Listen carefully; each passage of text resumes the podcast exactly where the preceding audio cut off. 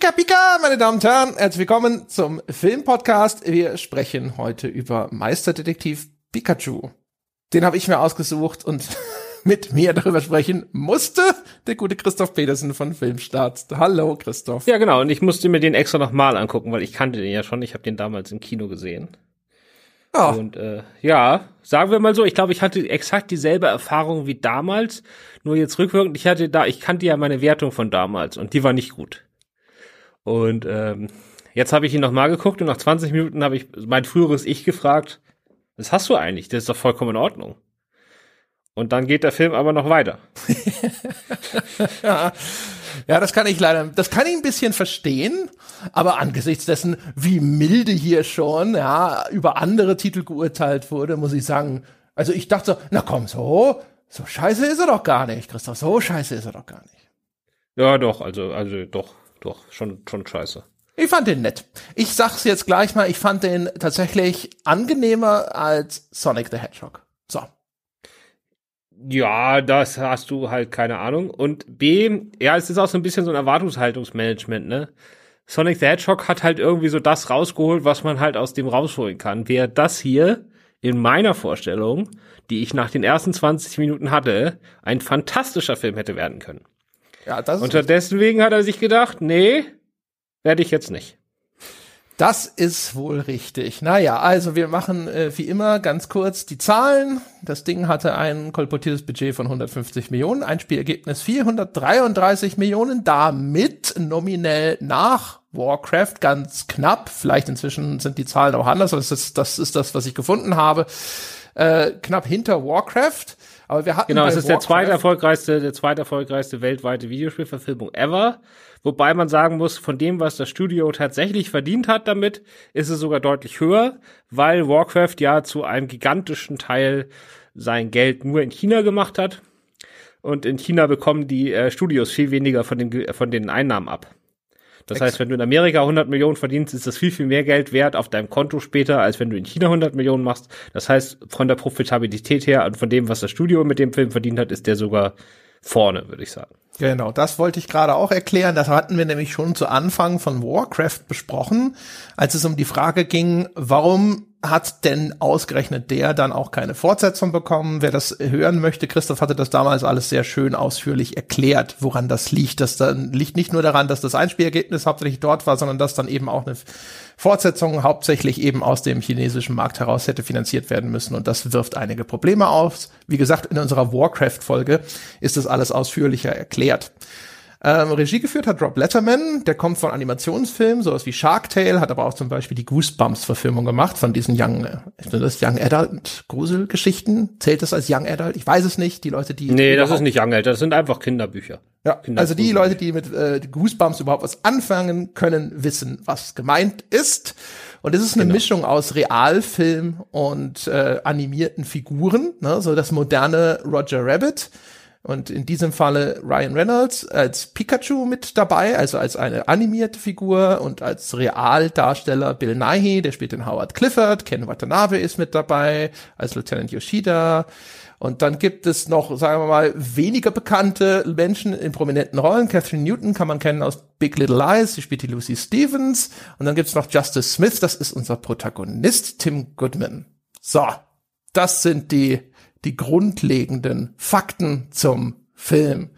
Willst du dich an einer Story-Zusammenfassung versuchen? Und ich warne die Leute jetzt schon mal, dass wir spoilern, wie immer, sowohl den Film als auch das zugrunde liegende Spiel. Ja, das zugrunde liegende Spiel kann ich nicht spoilern. Ich habe ich ja nicht gespielt. Äh, ich warne die Zuschauer schon mal. Ähm, Pokémon heißen bei mir nicht so, wie sie heißen, ne? Sondern Pokémon heißen bei mir das Schildkröten-Pokémon und das Bison-Pokémon und das ich kenne Pikachu und ich kenne Mewtwo, weil den Namen von Mewtwo muss man lernen, weil der nicht aussieht wie ein Tier. Da wüsste man sonst nicht, wie man die nennen muss. Da könnte man höchstens sagen, so Alien-Pokémon. Das Alien-Känguru. Nee, das Alien-Känguru-Pokémon. Aber da, jetzt habe jetzt hab ich Mewtwo schon gelernt. Scheiße. Naja, jetzt sage ich es auch. Jetzt sage ich, benutze ich auch Mewtwo. Genau, also die Geschichte ist, es spielt in einer naja, ist sowieso in einer Parallelwelt, in der es Pokémon gibt und dort in einer äh, futuristischen Zukunft in einem futuristischen Zukunftsland, in dem Außerhalb von der größten Metropole, Rhyme City, ist es so wie immer. Also die normalen Menschen fangen ihre Pokémon in den Pokebällen, veranstalten Pokekämpfe, wie man es aus den ganzen Serien und so kennt. Aber in Rhyme City kommt jetzt hinzu, dass der große Forscher Roger Clifford, der hat halt äh, gespielt, nee, gar nicht, doch richtig, oder? Der Roger Clifford Howard ist Clifford. der Sohn. Howard Clifford Genau. ist Howard. Clifford ist äh, Nye, der hat quasi eine gigantische Metropole gegründet und das Besondere an dieser Metropole Rhyme City ist, dass dort Pokémon nicht in Pokebällen gefangen sind oder kämpfen müssen, sondern dass die Seite an Seite mit ihren Besitzern leben. Also jeder Mensch hat quasi einen Pokémon-Partner und die utopische Idee dieser, äh, dieser Stadt ist oder dieser Metropole ist, dass man sich gegenseitig hilft. Also es gibt in dem, wenn man dann später Szenen hat, die in den Straßen dort spielen, gibt es ganz viele nette kleine visuelle Gags, wo quasi Menschen und Pokémons mit ihren speziellen Fähigkeiten zusammenarbeiten. Also Feuer-Pokémon arbeiten halt im Grillstand auf dem auf der Straße und äh, äh, flambieren halt das Essen für ihre Besitzer oder ihre Partner und die bereiten das dann zusammen zu oder Wasser-Pokémon sind äh, als Feuerwehrmänner mit ihren menschlichen Partnern zusammen im Einsatz und so. Und das ist so diese futuristische Version. Und die Hauptfigur, das ist Tim Goodman, ein, ich sag mal, der ist so zwischen 18 und 20 vielleicht. Ähm, der wohnt auf dem Land und äh, ist Waisenkind, weil sein, oder nicht Waisenkind, aber seine Mutter ist früh gestorben an einer Krankheit und sein Stiefvater, der äh, arbeitet als Detective in der Stadt, also in Rhyme City, und der ist jetzt bei einem Autounfall, bei dem wir schon wissen, dass Mewtwo irgendwas, ein ganz mächtiges Pokémon, irgendwas damit zu tun hat, äh, wohl ums Leben gekommen und deswegen fährt er jetzt in die Stadt, um mal zu gucken, also irgendwie, um sich um den Nachlass zu kümmern oder so. Genau wissen wir es nicht, aber halt, weil sein Stiefvater gestorben ist, fährt er in die Stadt. Und ähm, dort gibt es dann aber schnell erste Hinweise darauf, dass, äh, sein, dass da vielleicht irgendwas nicht stimmt. Eine äh, Journalistin, gespielt von Catherine Newton, die heißt Lucy Stevens. Das ist quasi so eine Teenager-Carla-Kolumna, die ist bei irgendeiner Gossip-Seite angestellt und dafür zuständig, irgendwie die zehn süßesten Pokémon-Buzzfeed-Bestenlisten zu schreiben, wo sie auch nicht weiß, wie sie das machen soll, weil die ja alle so unglaublich süß sind. Ähm, und die spricht ihn dann an und meint so, ja, da ist irgendwas nicht, äh, stimmt irgendwas nicht, ich bin hier so einer mächtig wichtigen Story auf dem, auf den Fersen und so. Und dann kommt wenig später, trifft Tim Goodman dann noch auf Pikachu. Und Pikachu ist quasi der Pokémon-Partner von seinem verstorbenen oder vielleicht auch nicht verstorbenen äh, Stiefvater. Aber Pikachu hat sein Gedächtnis verloren. Und deswegen weiß er auch selber nicht mehr genau, was bei dem Unfall oder kurz davor alles passiert ist. Und so äh, nehmen sie halt gemeinsam, also Tim Goodman mehr oder weniger freiwillig, also ziemlich unfreiwillig zunächst, äh, gemeinsam die Ermittlungen auf.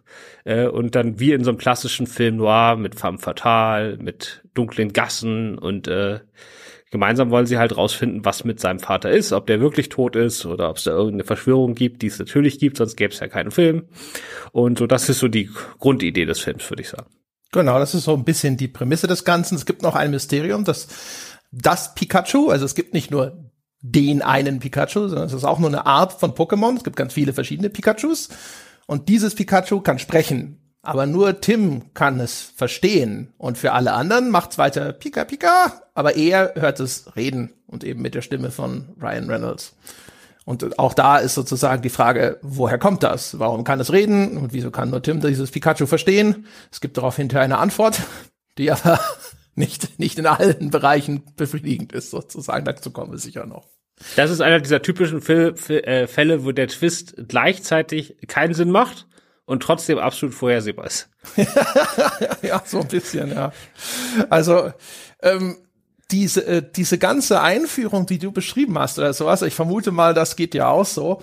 Äh, das ist der coolste oder der auch wahrscheinlich der coolste Teil des Films. Ne? Gerade Das ist alles super. Ja. Da am Anfang, also wenn die dann noch auf dem Land sind und du hast einfach diese ganz idyllische Farmlandschaft, so, so typisch amerikanische äh, Mittelland da, ähm, und dann fliegen und reiten und schwimmen da diese Pokémon rum und sie haben halt das richtig gemacht und haben nicht versucht, die so real wie möglich aussehen zu lassen, sondern die sind schon gut ins, äh, mit CGI animiert, aber sie heben sich deutlich von den Hintergründen ab. Ne? Also wie früher bei so, äh, das erinnert an so Zeichentrickfilme früher, weißt du, wo die, diese Realfilme mit Zeichentrickfiguren drin, wie auch bei Roger Rabbit. Und das funktioniert visuell einfach super. Es ist vor allem, das geht los wie äh, Jurassic World für, für Pokémon-Fans. Ne? Also erstens überhaupt jetzt mal die äh, in diesem Falle äh, ne, die begehrten Kreaturen mal in richtig guter CGI in so einer Realwelt eingefügt zu sehen, ist cool. Und der Film bemüht sich dann halt auch, dass halt, sag ich mal, nicht jeder vielleicht sein Lieblings-Pokémon irgendwo wenigstens mal im Vorbeigehen sehen kann. Aber halt genauso wie die Dinosaurier-Fans da sitzen und sagen so, oh, hoffentlich kommt da auch mal ein Stegosaurus durchs Bild gelaufen oder sowas, versucht der Film halt hier auch dafür zu sorgen, dass dein Pokémon wenigstens mal irgendwo den Straßenverkehr regelt. Ich habe aber so ein paar Letterbox-Kritiken gelesen zum Film anschließend und da stand trotzdem in jeder zweiten drin, also waren manche waren positiv, manche waren negativ, aber in jeder zweiten dran äh, stand drin und Dings kam nicht vor, so ein Scheiß. es gibt halt inzwischen hunderte Pokémon und ich glaube, ich weiß gar nicht, ich habe irgendwo mal eine Liste gesehen, es sind wahrscheinlich so um die 60 oder sowas in dem Film. Da ist halt immer noch eine große Lücke für Leute, die sagen, ja, aber das, das ist doch das beste Pokémon. Ist natürlich auch sehr wechselhaft. Also manche, da musste wahrscheinlich Frame für Frame durch den Film gehen, um sie tatsächlich zu entdecken. Es gibt so kleine Ratten-Pokémon, die in dem Film auftauchen irgendwo. Das habe ich selber nicht bemerkt. Das habe ich nur irgendwo in so einer Aufzählung gesehen und gedacht so, aha, die waren da drin. Interessant. War mir nicht bekannt. Ähm, und es ist auch ein bisschen wechselhaft. Ne? Manche sind in ihrer Umsetzung sehr aufwendig und sehr, sehr gut. Bei anderen sitzt du so da und denkst dir so, äh, ah. Pikachu ist sehr, sehr gut. Also ja. wenn der sich so, wenn der sich so ein bisschen durch Nest zusammenkault und dann so große Augen macht, dann, dann will man auch schon einen Arm nehmen. ja, also Pikachu ist super. Ähm, die, äh, die Shigis heißen sie auf Deutsch, Squirtles sind sie auf Englisch, die Schildkröten, die bei der Feuerwehr arbeiten zum Beispiel, auch die Panchams oder Pampams, die Panda-Viecher sind äh, total gut und so. Aber es gibt andere, deren Namen kenne ich zum Beispiel nicht. Das ist dieses vierarmige Pokémon, das den Straßenverkehr regelt und das sieht ehrlich gesagt schlechter aus als die ersten Renderentwürfe bei Sonic damals. Auf jeden Fall, ja. Der sieht aus wie so eine blaue Battletoad. ja, das, das kommt schon hin. Aber das ist trotzdem eigentlich eine der schönsten Szenen, ne? wenn sie das erste Mal in die große Stadt kommen, da mhm. sieht man ihn und da gibt's so eine Collage von allen möglichen Pokémon, die da irgendwelchen Berufen nachgehen, die halt perfekt zu ihren zu ihren äh, Fähigkeiten passen. Das ist schon echt nett gemacht. Da haben sie sich auch noch richtig was einfallen lassen. Ja, das ist halt super geil. Also da die Einführung dieser Welt von Rhyme City, das ist halt super. Da läuft dann eben der Tim Goodman staunend durch die Stadt und du kannst es als Zuschauer so richtig miterleben, weil das halt cool ist. Du siehst an jeder Ecke irgendwelche Pokémon irgendwas machen. Vieles davon ist entweder witzig oder niedlich oder beides. Ähm, die sieht auch ehrlich gesagt aus wie so die freundliche Kinderversion von Night City aus Cyberpunk, ne? so eine futuristische Großstadtmetropole die vollgestopft ist mit irgendwelchen Sachen, wo du denkst so, ach, das ist irgendwie interessant, wie hier die Architektur jetzt gemacht ist oder eben, wo die ganzen Pokémon eingesetzt werden. Und das ist auch was, wo man am Anfang jetzt denkt so, ach, das wird bestimmt cool, die Reise durch diese Stadt. Aber naja, da, da, von diesem Pfad kommt es dann halt leider ab. Genau, und es ist halt auch dieses, dieses, dass es sich eigentlich beißt, so dieses, wir haben, also die ganze erste halbe Stunde ist ein, von der Story her ein ganz, ganz klassischer Film noir. Es spielt in diesem heruntergekommenen, dunklen, schattigen, natürlich regnet es die ganze Zeit, Detektivbüro, das ist ganz klassischer Film noir. Und dann hast du diese farbenfrohen Pokémons da drin, was sich eigentlich komplett beißt, ne? Aber es funktioniert halt einfach, weil du hast dieses Augenzwinkernde drin, diese ganze Einführung von dieser jungen Journalistin, die so total als femme fatale im dunklen Schatten die Treppe runterkommt, aber dann so total hyper drauf ist. Das beißt sich alles auf ganz wunderbare Weise. Ja. Und daraus auch, hätte ein fantastischer Film werden können. ja, das stimmt. Auch die Einführung von dem äh, Detektiv Pikachu ist halt eigentlich super, weil er ist ja wirklich inszeniert wie so ein, äh, ja, wie halt die Pokémon-Version von so einem Hardboiled Detective bis hin zu, dass die normalerweise, ne, so, so der klassische Film Noir-Detektiv, der muss halt ständig irgendwie einen Whisky in sich reinkippen. Das geht nicht. Das ist ein Kinderfilm, der kann jetzt nicht hier irgendwie halb Alkohol, äh, halber Alkoholiker sein. Aber Pikachu ist halt dafür kaffeesüchtig. Und das machen sie halt echt gut, ne? dass diese erstens diese Ersetzung, um so eine so ein erwartetes Klischee zu bedienen, aber eben auf kinderfreundliche Art und Weise, das ist dadurch dann nochmal humorig, weil man diese Referenzen erkennt und sie machen das aber auch echt gut. Also mit so kleinen Details, dass Pikachu eigentlich mit Tim über den Fall redet und du siehst aber, dass er nebenbei leere Kaffeebecher kontrolliert, ob irgendwo noch ein Rest ist. Ja, wie so ein Drogensüchtiger, der am Bahnhof am Bordstein guckt, ob irgendwo so ein Cracksteinchen runtergefallen gefallen ist. Ja. Und es gibt ja, ähm, also es gibt vier Drehbuchautoren, aber davon sind zwei ein Team. Also es gibt mindestens drei Drehbuchfassungen, wahrscheinlich viel mehr. Und ich bin mir ziemlich sicher, dass die erste halbe Stunde stammt quasi aus einem dieser Drehbücher. Und danach haben sie den Rest weggeschmissen. Weil ab dieser Kaffeeszene, also es gibt danach, wir können ja jetzt gleich mal alles Tolle sagen, weil das die tollste Szene in dem ganzen Film und da glaubt man ja wirklich kurzzeitig, sie trauen sich wirklich auf diese Woof, also Roger Rabbit Ebene zu gehen, wo man einen Kinderfilm hat, in dem sich der Film noir mit den bunten Elementen beißt, aber es trotzdem auch mal ein bisschen düsterer wird, wie sich das in einem Film noir ge gehört, weil eine der ersten Spuren, den sie, die sie verfolgen, führt zu einem Pantomime Pokémon, ich weiß nicht, wie der heißt, aber ich glaube einfach Pantomime. Mr. Mime Mr. heißt Mime. Okay. Also der drückt sich nur in Pantomime aus. Der hat erstmal den fantastischen Gag, dass in dem Moment, wo sie da ankommen, flüchtet der, weil das ist halt so ein Kleinganove oder irgend so ein Gangster. Aber er tut halt nur so, als ob er flüchtet. Das heißt, er macht einfach die Pantomime von weglaufen und dann die Pantomime von, wie er sich aufs Motorrad schwingt und dann die Pantomime von, wie er wild wegrast aber in Wirklichkeit steht er natürlich genau immer noch an demselben Fleck wie zu Beginn. Das ist einfach, oder können Sie ja. ihn einfach einsammeln. Das ist fantastisch. Es ist übrigens, also auch da fantastische Details, weil er, ähm, ne, er ahmt es nach, dass er auf ein Motorrad steigt und wegfährt. Aber er, die, seine Ohren, da ist der Fahrtwind sozusagen zu sehen, als ob er wirklich schnell fahren würde. Er steht aber auf der Stelle, ja, und Pikachu und Tim stehen aber daneben und reagieren natürlich auch völlig irritiert auf diesen absurden Vorgang. Und er baut dann auch einen Unfall mit diesem Motorrad und das ist wirklich fantastisch. Ja, und es geht ja noch besser weiter, weil es wird dann ja richtig ja. düster, weil sie wollen ihn dann verhören ja. und der sagt, ich sag nichts. Und irgendwann, und dann baut er noch so, die können nämlich, die eine, eine Sache, die sie noch können neben Pantomime, ist unsichtbare Glaswände herzaubern, weil das machen, Pantomime tun ja immer so, als ob sie an Glaswänden langgehen. Und er kann die halt wirklich so dahin zaubern. Und irgendwann versteht halt dieser Tim, okay, ich kann den nur mit seinen eigenen Mitteln schlagen. Und dann macht er quasi auch Pantomime. Dann macht er zuerst mal macht er eine Tür in dieser Glaswand einfach auf. Also tut er einfach so, als ob er eine Tür aufmacht. Und dann ist er auf einmal mit dem in einem Raum. Und dann übergießt er den in Pantomime mit Benzin und droht ihn mit einem Streichholz anzuzünden. Ich meine, für einen Kinderfilm seinen Widersacher mit Benzin zu übergießen und ihn anzuzünden, ist schon echt heftig. Und dann ist aber der Pantomime ja. freut sich zunächst, weil er pustet dann einfach mal auch im Pantomime das nicht existente Streichholz immer rechtzeitig aus und freut sich, dass ihm immer noch keiner was anhaben kann. Aber dann nimmt Tim den Be nicht vorhandenen Benzinkanister und legt so eine Benzinspur ein Stück weit weg, dass er dann einfach fünf Meter weiter diese nicht vorhandene Benzinspur äh, äh, Spur anzündet und der Pantomime äh, gerät daraufhin dann völlig in Panik und gibt irgendwann seine Geheimnisse preis. Die ganze Szene ist fantastisch. Und das ist ja, äh, ja. die letzte gute Szene im Film, ja.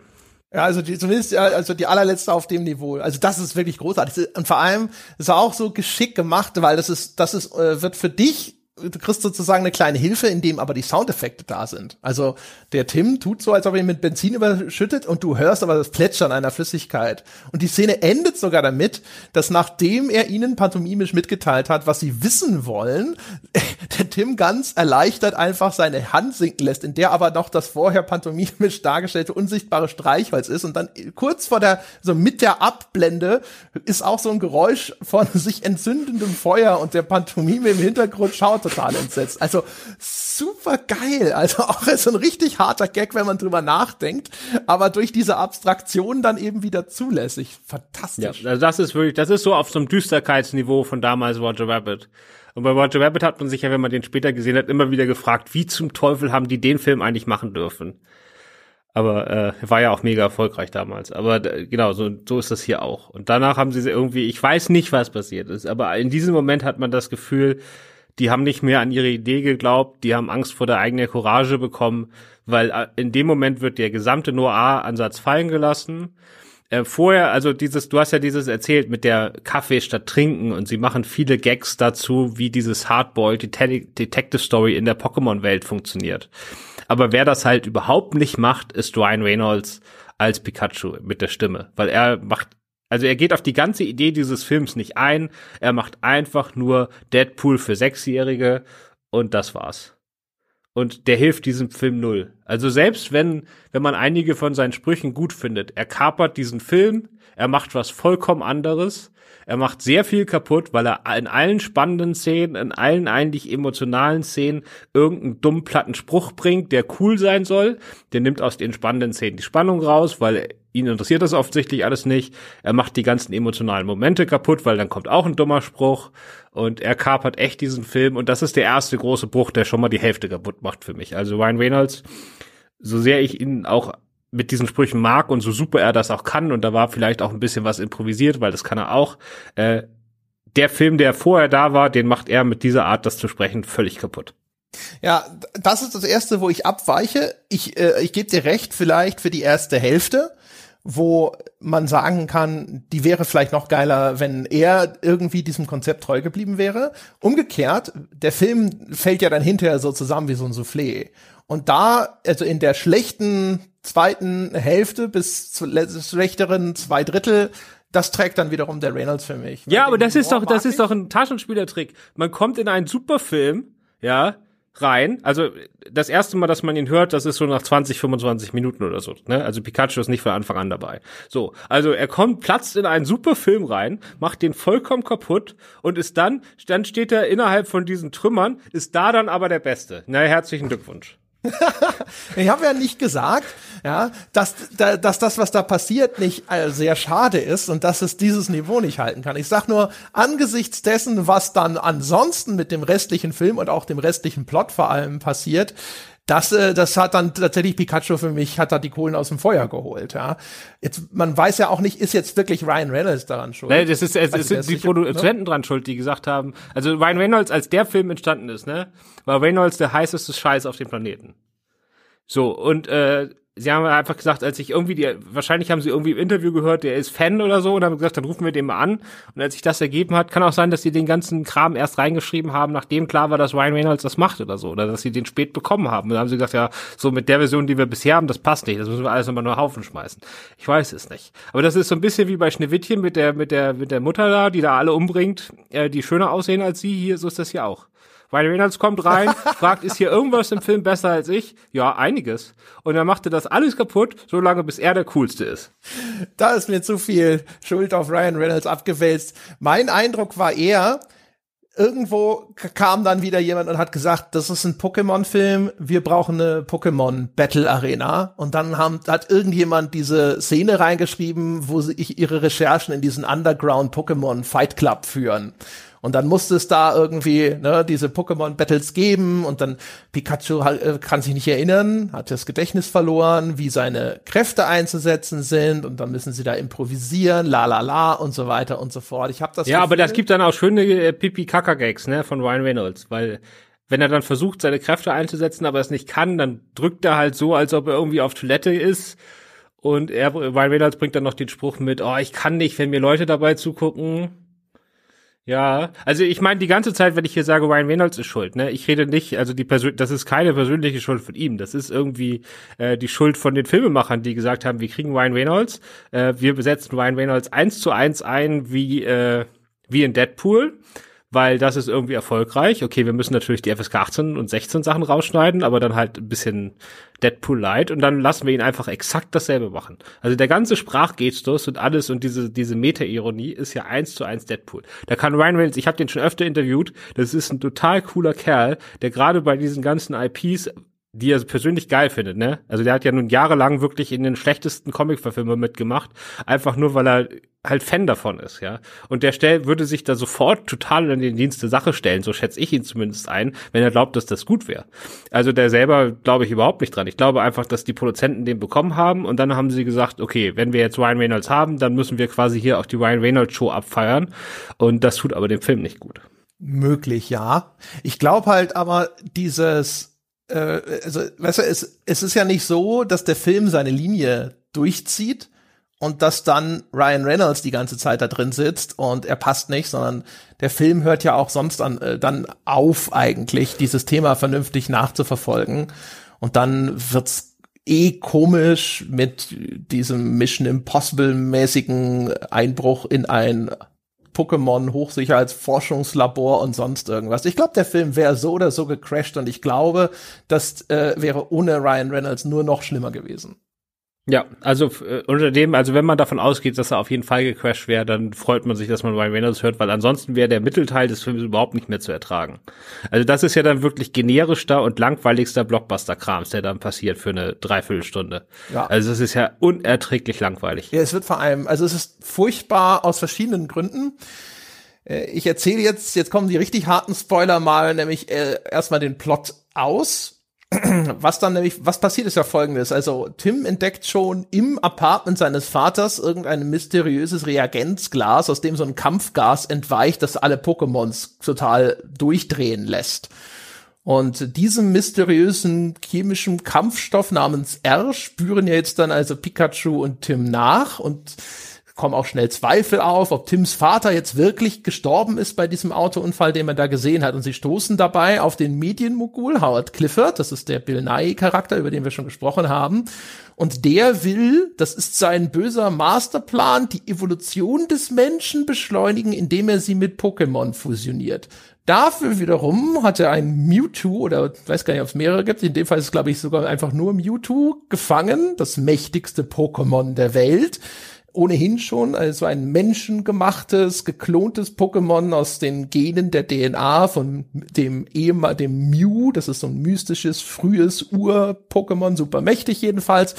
Dieses Mewtwo kontrollierte wiederum, das kann er Gedanken kontrollieren mit einem Apparat, den er entwickelt hat. Und das Kampfgas R hat er entwickelt, weil nämlich das Mewtwo kann eben Pokémons und Menschen miteinander fusionieren. Das ist ja sein Endgame. Aber das gelingt leichter, wenn die Pokémon alle schon wild durchgedreht sind. Deswegen also dieses Kampfgas, das die Pokémon durchdrehen lässt, damit das Mewtwo sie hinterher einfacher mit den Menschen fusionieren kann. Ja, das ist der böse Masterplan, den es zu vereiteln gilt. Und das ist so konfus und das ist so dämlich und also auch die Art, wie es selbst, wie es der Film erzählt, denkst du so zwischendrin so, Moment mal, was? Worum geht's hier eigentlich? Was? Und das läuft auch noch auf ein völlig dämliches Finale hinaus, das übrigens genauso ist wie im ersten Batman. Also da gibt's ja diese Szene, wo der Joker diese riesigen Ballons mit diesem Kampfgas hat und genauso eine Szene, nur eben jetzt mit diesem Pokémon-Gas gibt's jetzt am Ende. Furchtbar. Ja, und es ist auch ein bisschen, also äh, der Film ist natürlich in der Hinsicht auch ziemlich politisch unkorrekt, sage ich mal. Äh, womit ich jetzt grundsätzlich nicht automatisch ein Problem habe, aber diese Figur des äh, Behinderten äh, Menschen, der quasi böse wird, um seine eigene Behinderung zu überwinden, ist ja ein uraltes äh, Filmklischee, das man äh, so nicht einfach weiter verfolgen sollte. Das ist genauso wie der missgestaltete Bösewicht. Äh, und das ist hier halt wirklich vollkommen ungebrochen. Ne? Also er selbst sitzt im Rollstuhl und aus dieser Frustration heraus entstehen halt seine Weltherrschafts- und Menschheitsverbesserungsgedanken, aber vollkommen unreflektiert. Also das ist äh, ja, das Verrückte wenn, wenn einem sowas nicht, wenn einem sowas nicht gefällt, dann äh, kann ja. man sich daran auch schon durchaus stoßen. Das ist in diesem Film nicht gut gemacht. Er hat sich ja auch jetzt nicht entschlossen, sich selber erstmal mit irgendeinem Pokémon zu fusionieren, um jetzt dann dessen Körper auf einmal nutzen zu können, sondern er macht es erstmal mit allen anderen. Also da ist halt auch irgendwo, schon beim Zu, es gibt ja so diese Filme, wo man sagt so, ja, bloß nicht drüber nachdenken, aber geht schon. Man kann dem irgendwie erstmal folgen, wenn man sich willfährig darauf einlässt. Und das ist halt einer dieser Filme, wo du schon zwischendrin, schon einfach während des Anschauens ständig denkst so, was passiert hier? Warum passiert das? Verstehe nicht. Das ergibt für mich alles keinen Sinn. Und dann hilft auch Nachdenken nicht, das macht es dann nur schlimmer. Ja, auch, also der, der Vater, also wir haben jetzt einen, einen großen Twist noch ausgelassen, äh, dass nämlich Bill Nye als Howard Clifford halt zwischendurch seinen eigenen Sohn beschuldigt, der sich die ganze Zeit wie der größte Ekel aufführt. Äh, einfach nur, damit man das glaubt, dass der böse ist und der Vater nicht.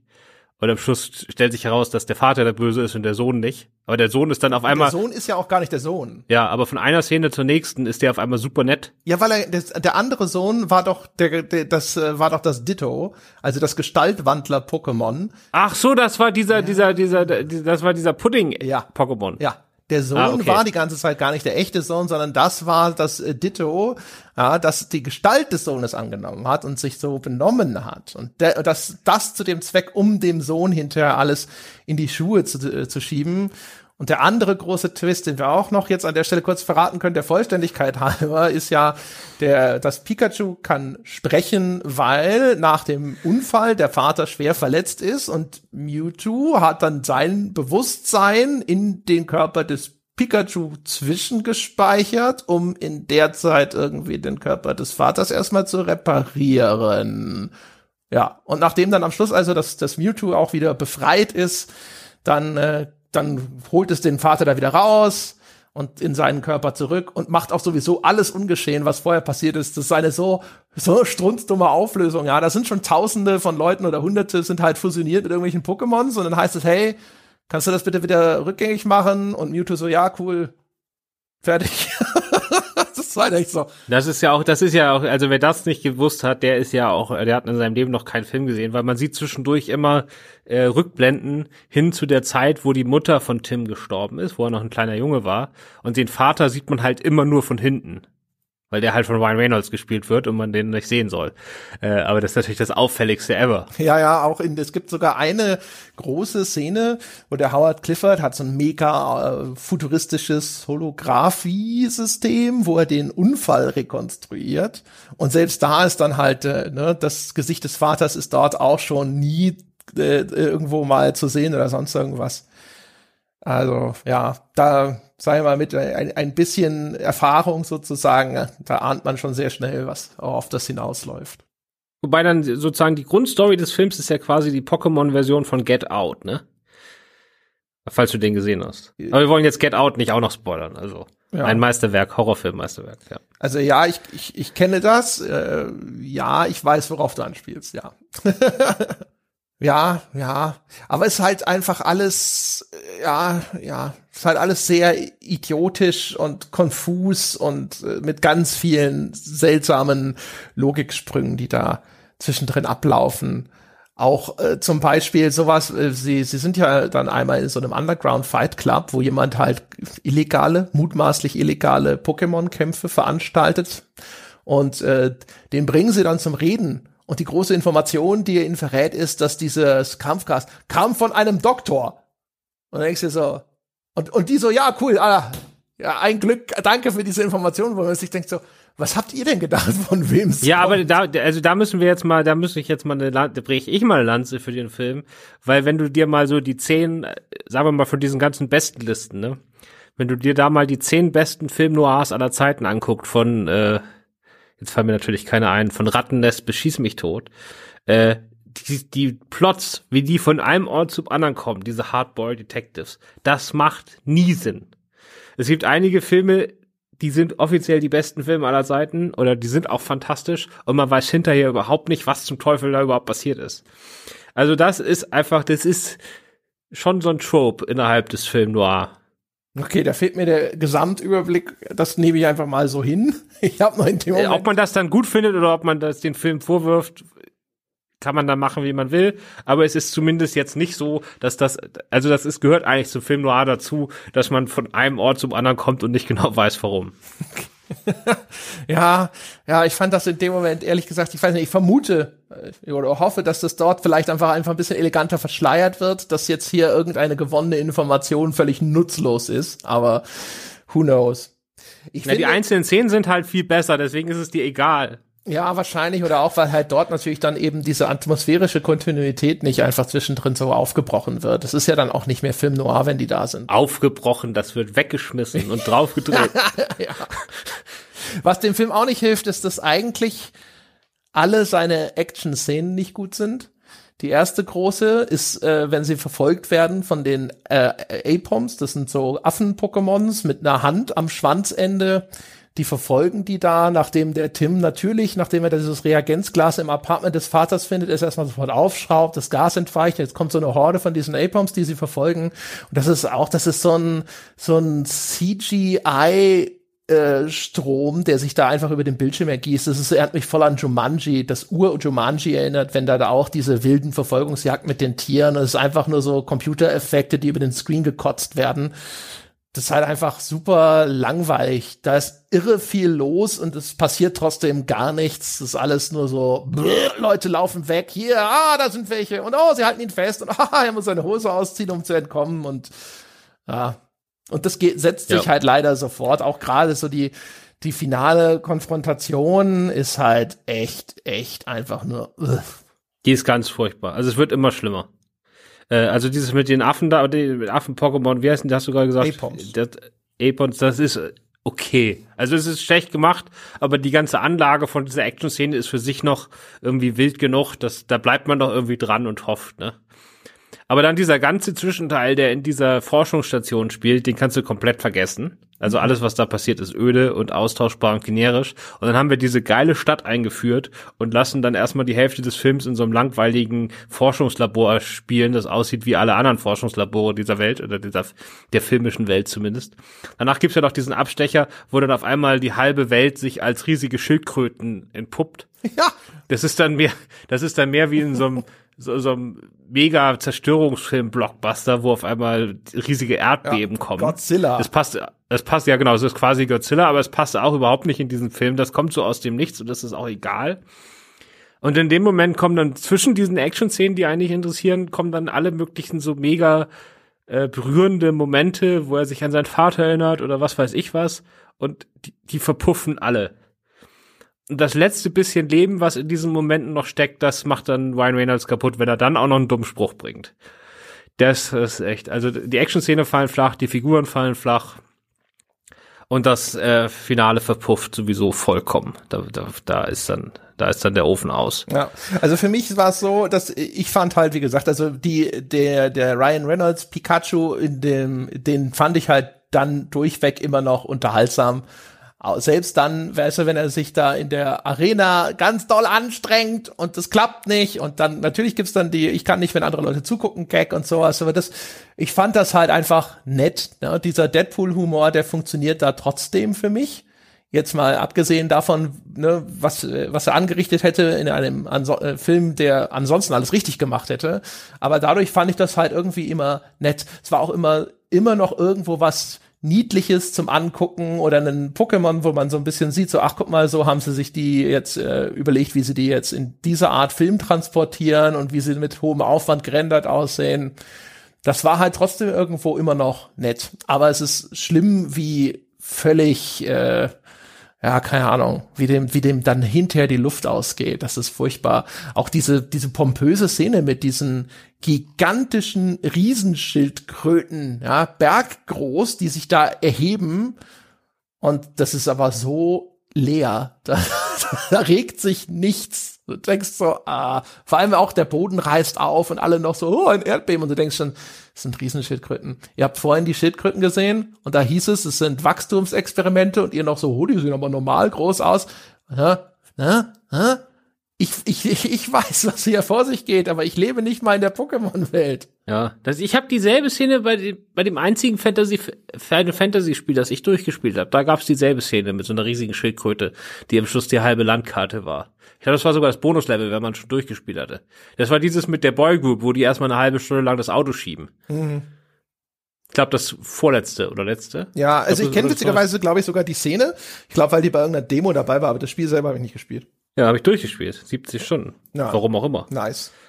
Ich glaube, weil die beim Fantasy Filmfest eine Werbung vor jedem einzelnen Film gemacht haben. Was auch, auch, was auch cool ist, sind halt, die haben, natürlich haben sie sehr viele so, so Insider-Gags und ein paar davon finde ich zum Beispiel auch echt gelungen. Also einmal, ne, dann schleppt ja Pikachu so einen Carpador, die heißen auf Englisch anscheinend Magic Carp, wusste ich nicht, schleppt er halt an, ja, und alle so, mein Gott, nein, das ist das nutzloseste Pokémon von allen und er wirft das halt auch so als Gegenmaßnahme hin und das ist halt erstmal, erstmal nur so ein ist, dazu muss man wissen, in den Spielen ist Carpador halt auch, ist einfach ein Fisch. Und er hat vor allem eine Attacke, Platscher, die ist völlig nutzlos. Die macht halt einfach gar nichts.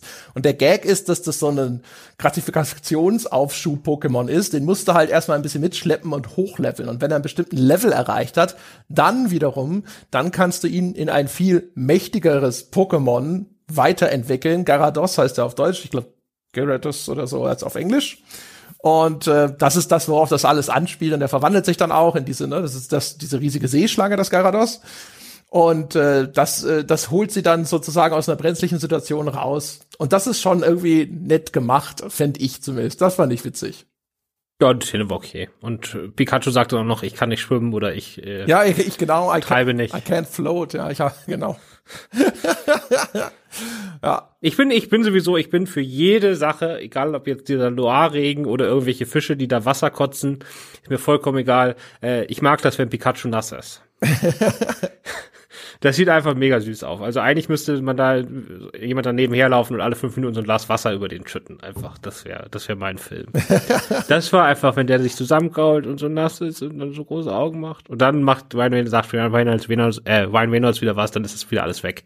Aber wenn der einfach nur so da und dann Pika Pikachu. Ja, genau. Und sie haben ja auch, also die äh, Journalistin, äh, hat ja eine, eine Psyduck als ihren Pokémon Sidekick. Und bei der Psyduck, jetzt in der, im Film ist es ja so, wenn sie zu nervös wird, ja, wenn es für sie irgendwie zu stressig wird, dann ist sie wie so eine psychokinetische Bombe, wenn man so will das passiert dann hinterher und ist erschreckend folgenlos für alle, außer den, also ne, für unsere Protagonisten, obwohl sie vorher ein großes Ding daraus machen.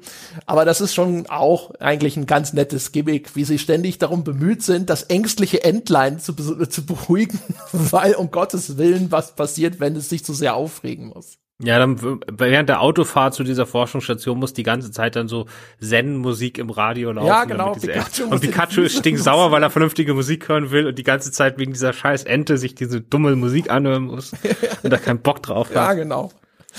Also sowas, also das, das sind so die Sachen, die dann dafür gesorgt haben, dass ich ihn halt hinterher echt nicht ganz scheiße fand, weil halt zwischendrin immer wieder ein paar Sachen dabei sind, die fand ich dann schon auch immer noch echt gelungen. Ja. Dann können wir vielleicht das noch mal. das ist auch, ähm, kann ich mal fragen hier. Wir machen jetzt kein Quiz draus, aber ganz schnell. Pokémon Detective Pikachu ist auf Platz zwei der bestbesprochenen Videospielverfilmung aller Zeiten, also laut Rotten Tomatoes, wo die die Kritikerstimmen sammeln, sowas wie Metakritik, ne? Äh, mit 68 Prozent eher positiven Bewertungen. Da gibt's immer nur positive Bewertungen und negative Bewertungen. Kriegst du welche von den anderen neun der Top Ten zusammen? Und vor allen Dingen, schätz mal, das immer zuerst, schätz mal, wie viel Prozent positiver Kritiken brauchst du, um in die Top 10 der besten Videospielverfilmung aller Zeiten zu kommen?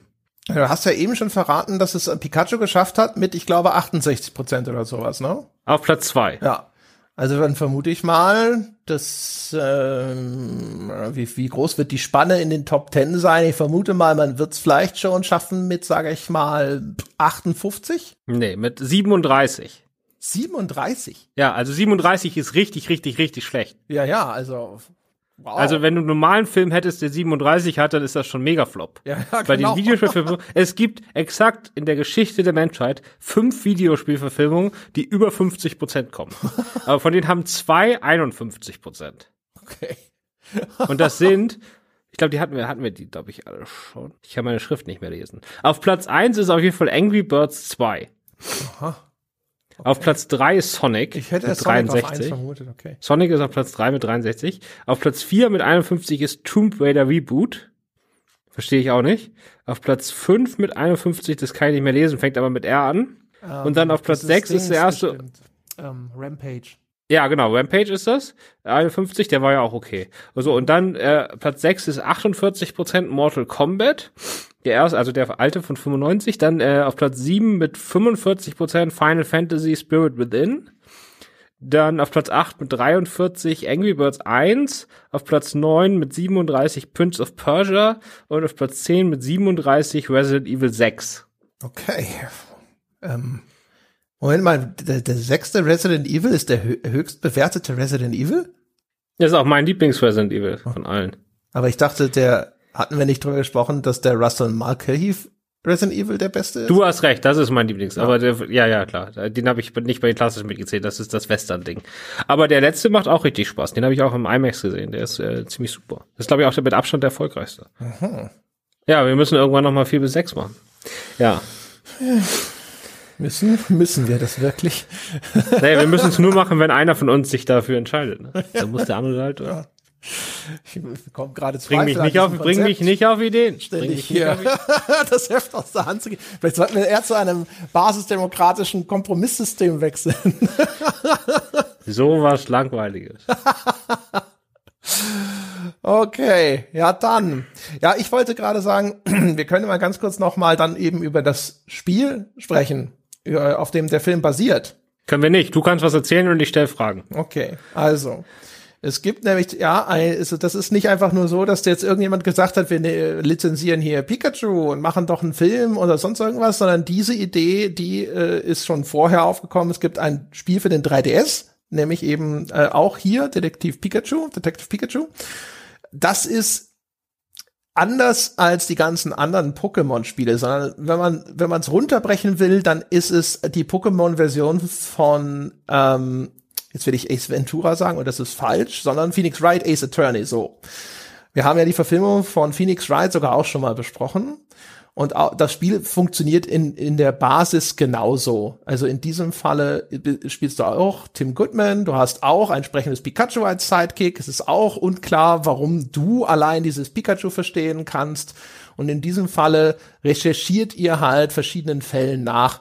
Es geht ja auch um diese merkwürdige, dieses merkwürdige Gas, diesen merkwürdigen Kampfstoff R, der Pikachus durchdrehen lässt.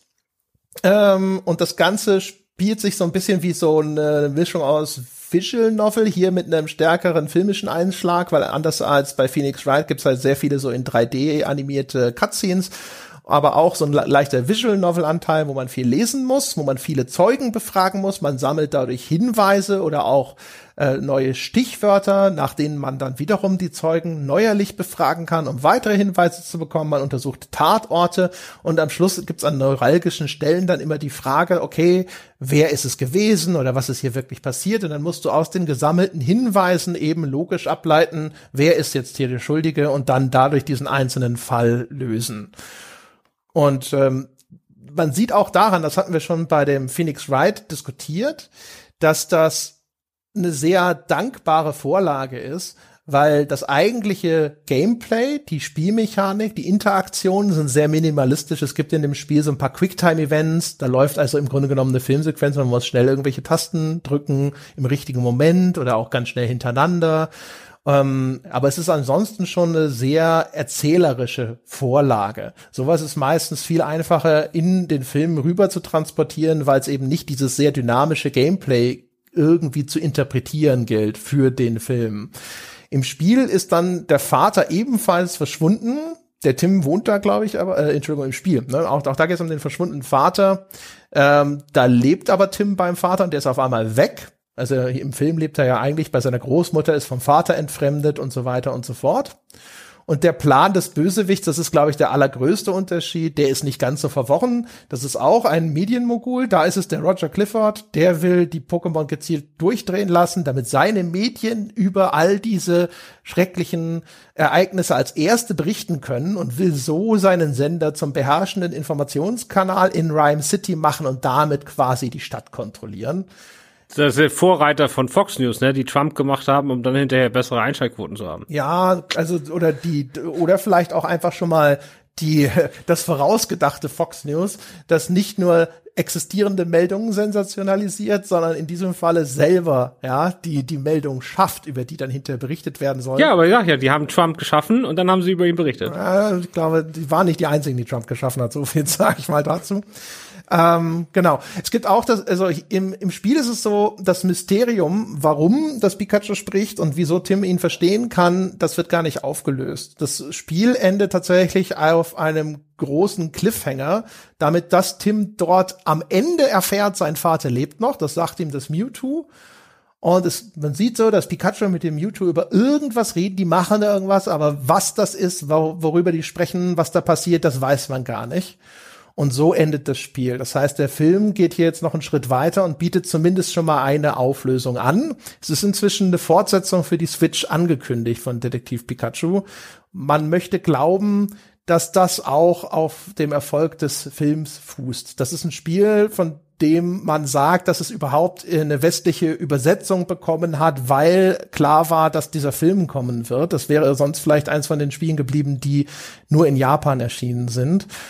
Und auch, dass jetzt eben doch noch eine Fortsetzung kommt, das wird so ein bisschen auch dem Film angerechnet. Ist also jetzt nicht so die Filmumsetzung eines Mega-Hits aus dieser Pokémon-Franchise, sondern es ist eigentlich so ein etwas obskureres Spin-off, das im Tandem mit dem Film zu einem bisschen mehr Bekanntheit gekommen ist. Ja.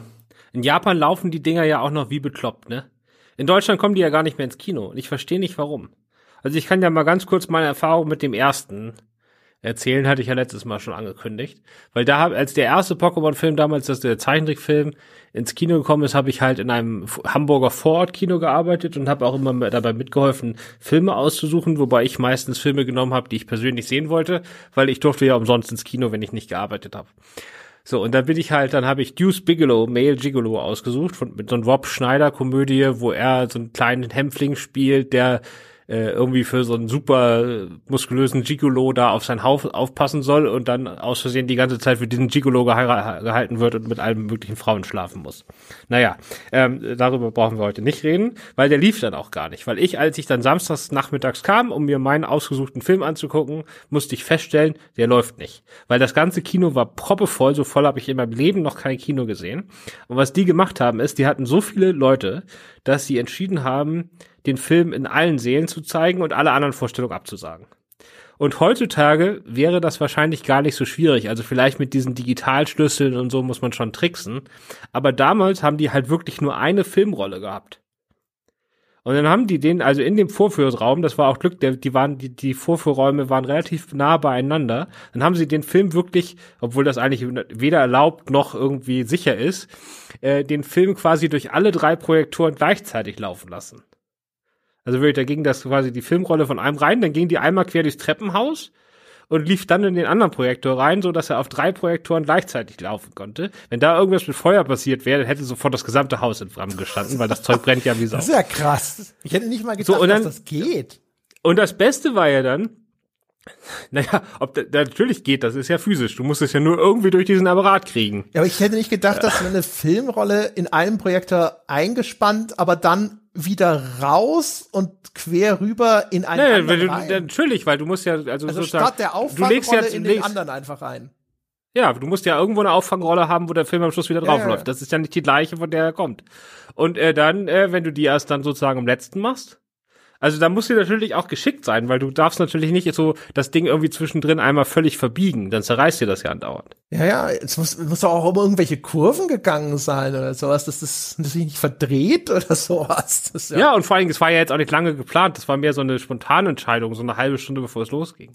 Na, ist ja egal. Auf jeden Fall, die sind da volles Risiko gegangen. Aber die standen auch finanziell auch immer eher so am Abgrund. Also da mussten die nehmen, was sie kriegen können. Und wenn dann auf einmal an einem Samstagmorgen tausend Kinder vor diesem Kino stehen, wo normalerweise vielleicht 20 Leute kommen, ja, dann musst du die halt reinlassen. So, das hatte aber weiterhin zur Folge, dass du natürlich, die hatten damals immer noch Pausen.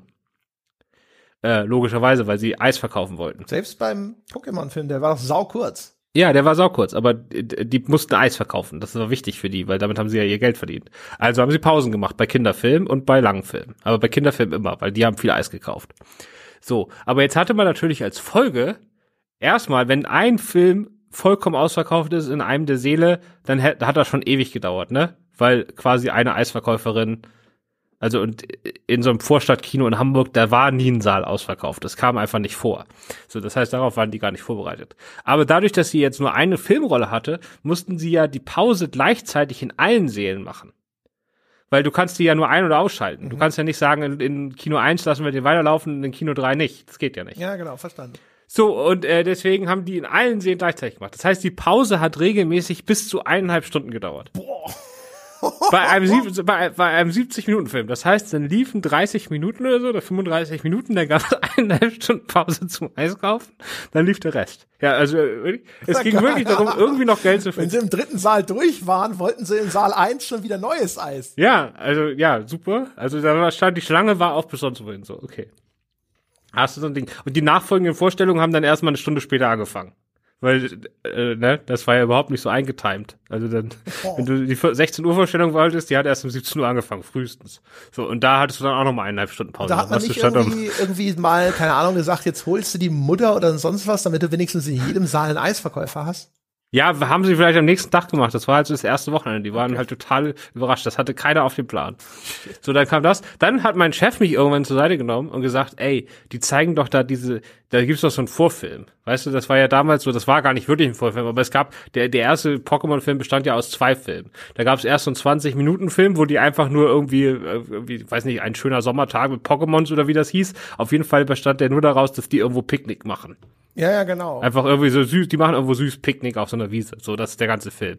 Und danach kommt dann noch so ein 50-minütiger Film oder so, wo die echt so ein Abenteuer erleben und irgendeinen Gegner besiegen müssen. Und er hat mich dann gefragt, ja, ey, jetzt haben wir mit den Pausen hier so das Problem, können wir nicht einfach den Vorfilm rausschneiden? er wollte einfach, sein Plan war, die ersten 20 Minuten rauszuschneiden, nur noch die 50 Minuten zu zeigen, damit sich das alles nicht so sehr verzögert. Traum. Ja, so ist das. Das war das so richtig, weißt du, ich habe auch letztes Jahr bei der Münchner Filmwoche, als so eine Branchenveranstaltung, als, sowas, als es sowas noch vor Corona gab, äh, wo hauptsächlich Kinobetreiber sind und denen wird dann von den Filmverleihern das äh, Jahresprogramm vorgestellt. Und abends äh, gibt's dann immer Partys und dann fährt man halt von dieser Veranstaltungsort, das ist ein Kino, wo die so Ausschnitte gezeigt werden und manchmal auch ganze Filme, ähm, fährt man mit dem Bus dann zu so einem Party-Location, wo es dann halt Party gibt. Und in diesem Bus, das ist so geil, wenn du dann einfach nur diesen kleinen Kinobetreibern, die alle so irgendwelche Dorfkinos haben oder so, zuhörst. Das ist so geil, wie die über Filme reden, weil für die ist das wirklich wie, also das ist wirklich so richtig kleinen Unternehmer-Business, ne?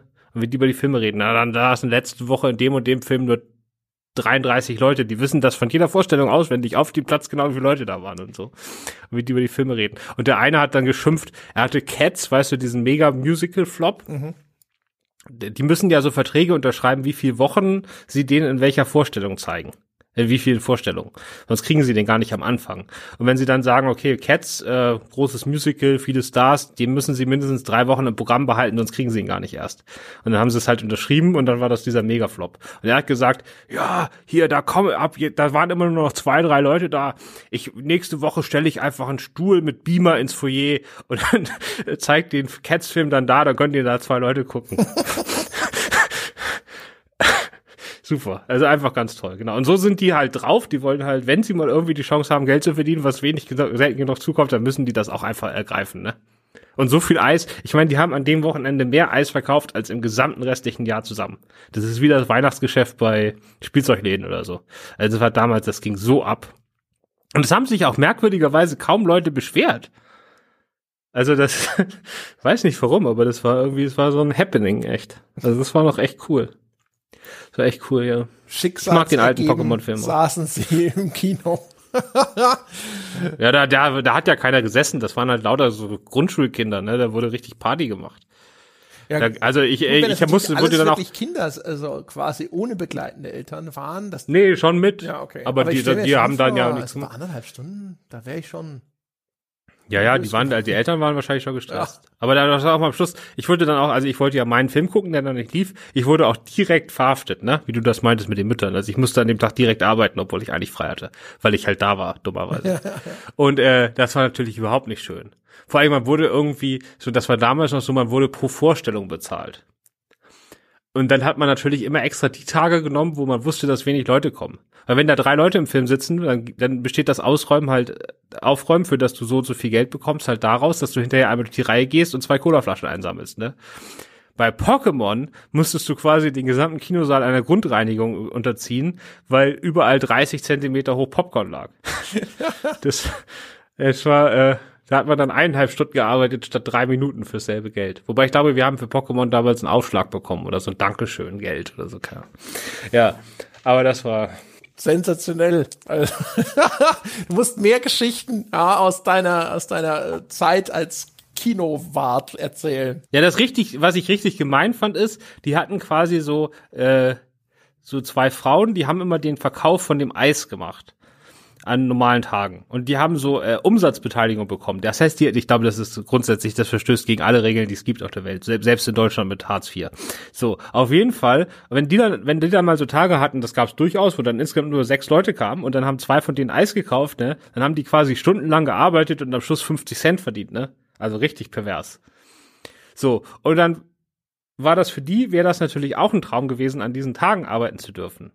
Aber dann hat der, der Besitzer, der äh, ziemlich arschig, einfach seine eigene Tochter dahingesetzt für Pokémon. Was echt fies ist, ne? Weil ich meine, das, ist, also das war echt ein Arsch, Arschmove, ja. Safe, das ist, das ist die, die kleine Variante, ja, die, äh, wo jemand mit einem Rev-Share-Deal über den Tisch gezogen wird. Spieleentwickler kennen das in großem Maßstab genauso.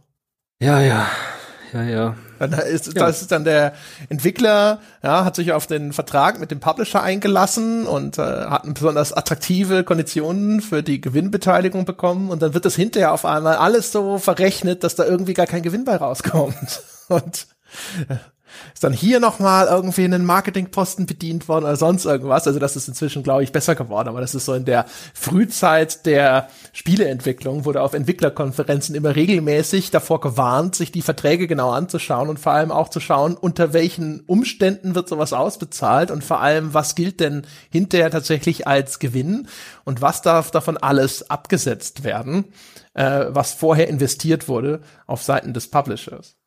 Das ist aber bei Filmen exakt dasselbe in Hollywood, ne? Da wird auch alles klein gerechnet. Ja, ja, das ist, das ist äh, gang und gäbe. Das haben die einfach sich von Hollywood abgeschaut, eins zu eins. Es gibt einige der größten Hits der Filmgeschichte, die offiziell Minus gemacht haben. Ja, es also das, das ist, ist, halt wahrscheinlich überall, ne? Da, wo jemand so den eigenen Verdienst durch das Verschieben von Zahlenkolonnen in einem Excel-Sheet oder sonst irgendwie erhöhen kann. Wunder, oh Wunder, da geschieht das dann häufig auch. Deswegen haben auch, also in Amerika haben die, in Hollywood haben die natürlich das Glück, dass einige der Gewerkschaften extrem mächtig sind.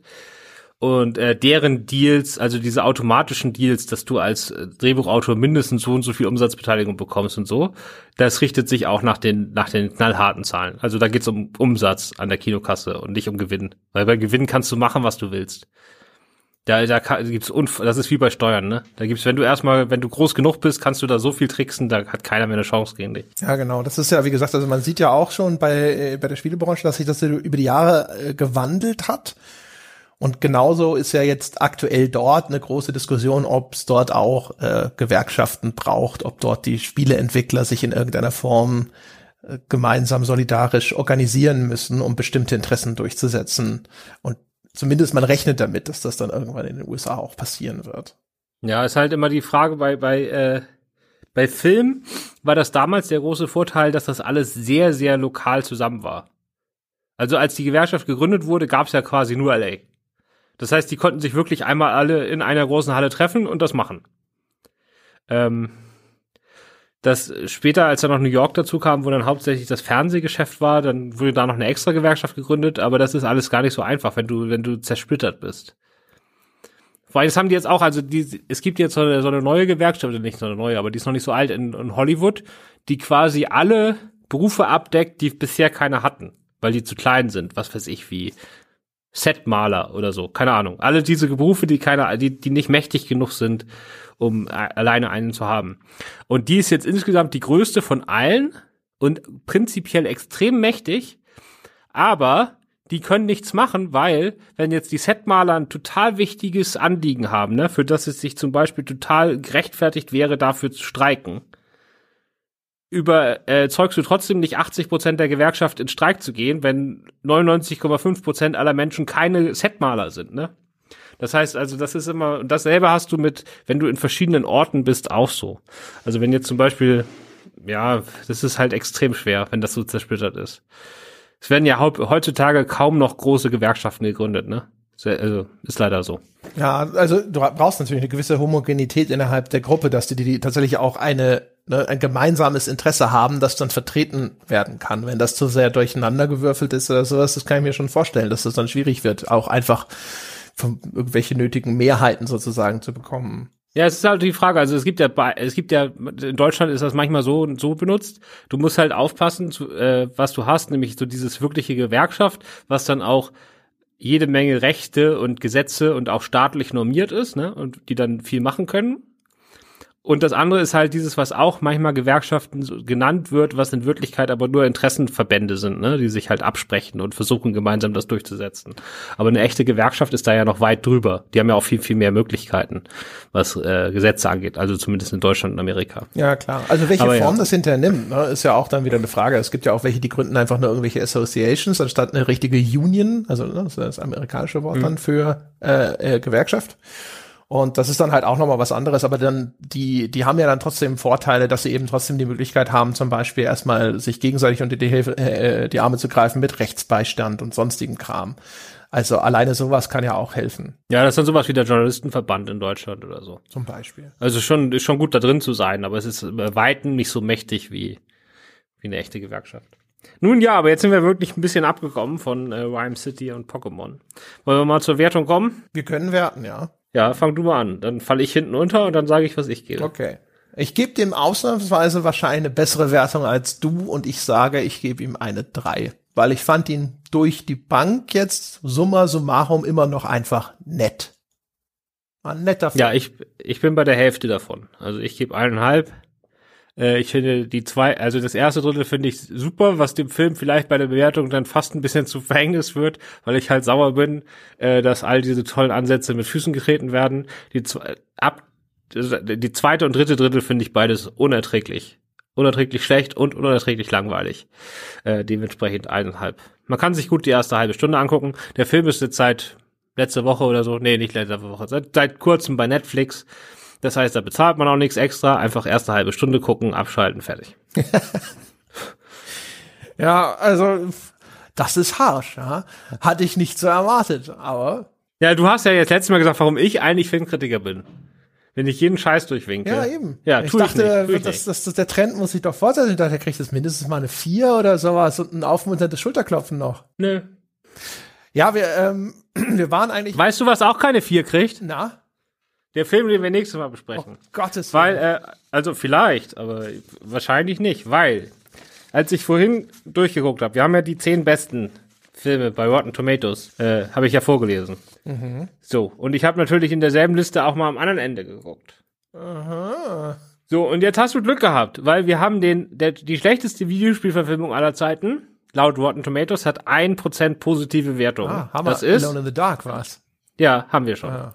Die zweitschlechteste Videoverfilmung aller Zeiten hat Dead? zwei, St nee, haben wir auch schon. Nee, House den zweiten Platz haben wir auch schon. Nee, sag ich ja. So. Aber den zweiten Platz haben wir schon. Ach so. Also, der hat zwei Prozent positive Kritiken, haben wir schon. Das war. Gott, was war aber denn noch, was so schlecht war? Also wir hatten. Ist ganz, ist ganz kürzlich. Warte mal, Gottes Willen. Wir haben. Ach so, Mortal ganz, Kombat ganz Annihilation? Kürzlich. Ja, ah, Mortal Kombat ja, 2. Das ist verdient.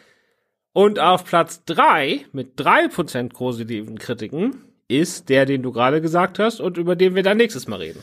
Back to the Ball. Um die Top 3 der schlechtesten Videospielverfilmungen voll zu machen, äh, reden wir dann über House of Dead. Äh, ich bin großzügig, ich werde mir den zweiten Teil angucken, du musst aber nicht. Boah, das ist, das ist, es gibt einen zweiten Teil? Ja. Ist der auch von Boll? Nein, der ist von einem von seinen deutschen Handlangern oder, Hand, oder Fans oder so. Oder von seinen, wir können ja sagen von seinen Schülern. okay. Wie so ein großer, großer Meister der Malerei, der jetzt so alle möglichen seiner Schüler ein Apostel. auf die Welt hinweg. Ja, genau. Ja, das ist ein gutes Wort. Sein, einer seiner Apostel hat den gemacht, ja. Okay. Ja, dann. Aber da ich House of the Dead schon kenne, äh, will ich ja zumindest irgendeinen neuen Film sehen, also gucke ich den zweiten auch noch. Dann, äh, da kann ich aber nur kurz einen Abriss drüber geben, ob der ein bisschen besser oder ein bisschen noch schlechter ist. Das reicht ja dann auch. Ich sag dir jetzt schon, wenn der, ja, nicht in deutlichen Abstand, ja, zu Detective Pikachu bewertet wird, ja, dann wird es Kommentare geben. ja, aber Kommentare ist ja nett. Ich äh, antworte da ja auch. Von mir, ja.